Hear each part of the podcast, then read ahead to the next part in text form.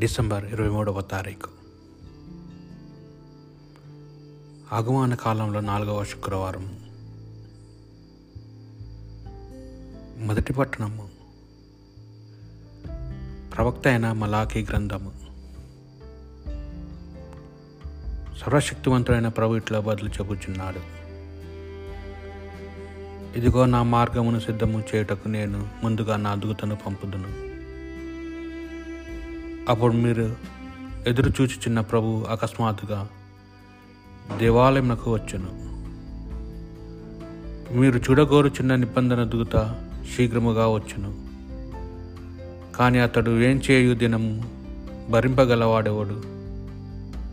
అతని ఎదుట నిలబడగలవాడెవడు? అతడు సబ్బు వంటి వాడు. లోహములను శుద్ధి చేయి అగ్ని వంటి వాడు.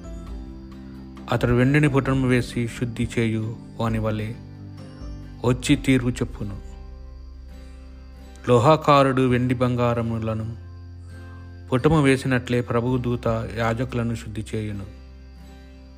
అందువలన వారి అతనికి యోగ్యమైన బలిని అర్పించరు అప్పుడు యూద ఎరుషలేము వాసులు ప్రభు అర్పించు బలులు పూర్వకాలమునందు వలె అతనికి ప్రీతిపాత్రములగును. ప్రభు మహాదినము ఘోర దినము రాకమునుపే నేను ఏలే ప్రవక్తను మీ యొద్దకు పంపుదను. అతడు త తండ్రుల హృదయములను బిడ్డల హృదయములను వైపు బిడ్డలను తండ్రుల వైపు మర మరలచును లేదనా నేను వచ్చి మీ దేశమును శపించి నాశనము చేయవలసి వచ్చును. ఇది ప్రభువాకు ధైర్యముతో తల ఎత్తి చూడుడు. ఏలైనా మన రక్షణ కాలము ఆసన్నమైనది. ప్రభు నీ మార్గములను నాకు తెలియజేయము. నీ త్రోవలను నాకు ఎరిగింపము. నన్ను నీ సత్యమనందు నడిపింపము. నీవు నన్ను రక్షించు దేవుడవు కనుక నాకు బోధ చేయము. ధైర్యముతో తల ఎత్తి చూడుడు. ఏలైన మన రక్షణ కాలము ఆసన్నమైనది. ప్రభు మంచివాడు ధర్మవర్తనుడు.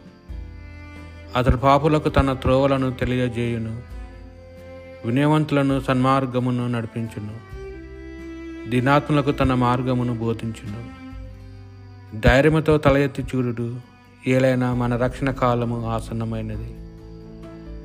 ప్రభు నిజము నిబంధనములను ఆజ్ఞలను పాటించు వారిని ఆయన ప్రేమతోనూ నమ్మదగినతనముతోనూ నడిపించును. ప్రభు భయపడువారు ఆయనకు సన్నహితులగుదురు. ఆయన తన నిబంధనను వారికి తెలియచేయును. ధైర్యముతో తల ఎత్తి చూడుడు. ఏలైనా మన రక్షణ కాలము ఆసన్నమైనది. కొన్ని తులకాసు గారు రాసిన సువార్త సువిశేషంలోని భాగము. ప్రసవ కాలము రాగానే ఎలిజబేతమ్మ కుమారుని కనెను.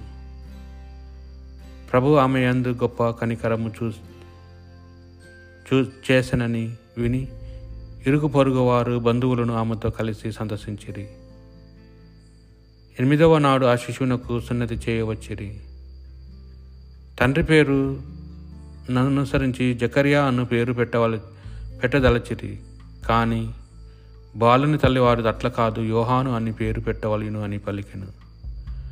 అంతటా వారు మీ బంధువులలో ఆ పేరు గలవారెవరు లేరు కదా? అని శిశువుకు నీవు ఏ పేరు పెట్టగూరుచున్నావు అని సైకిలతో తండ్రి అడిగిరి. అతడు పలక పలక తెప్పించి వాని పేరు యోహాన్ అని వ్రాయగా వారందరూ ఆశ్చర్యపడిరి. వెంటనే అతని నోరు తెరబడి నాలుక పట్టు సడలి దేవుని శుతించుచు మాట్లాడసాగాను. ఇరుగు పొరుగు వారు ఈ అద్భుతమునకు భయపడిరి. ఈ సమాచారము యూదయ పర్వతము ప్రాంతములంతటా వ్యాపించెను.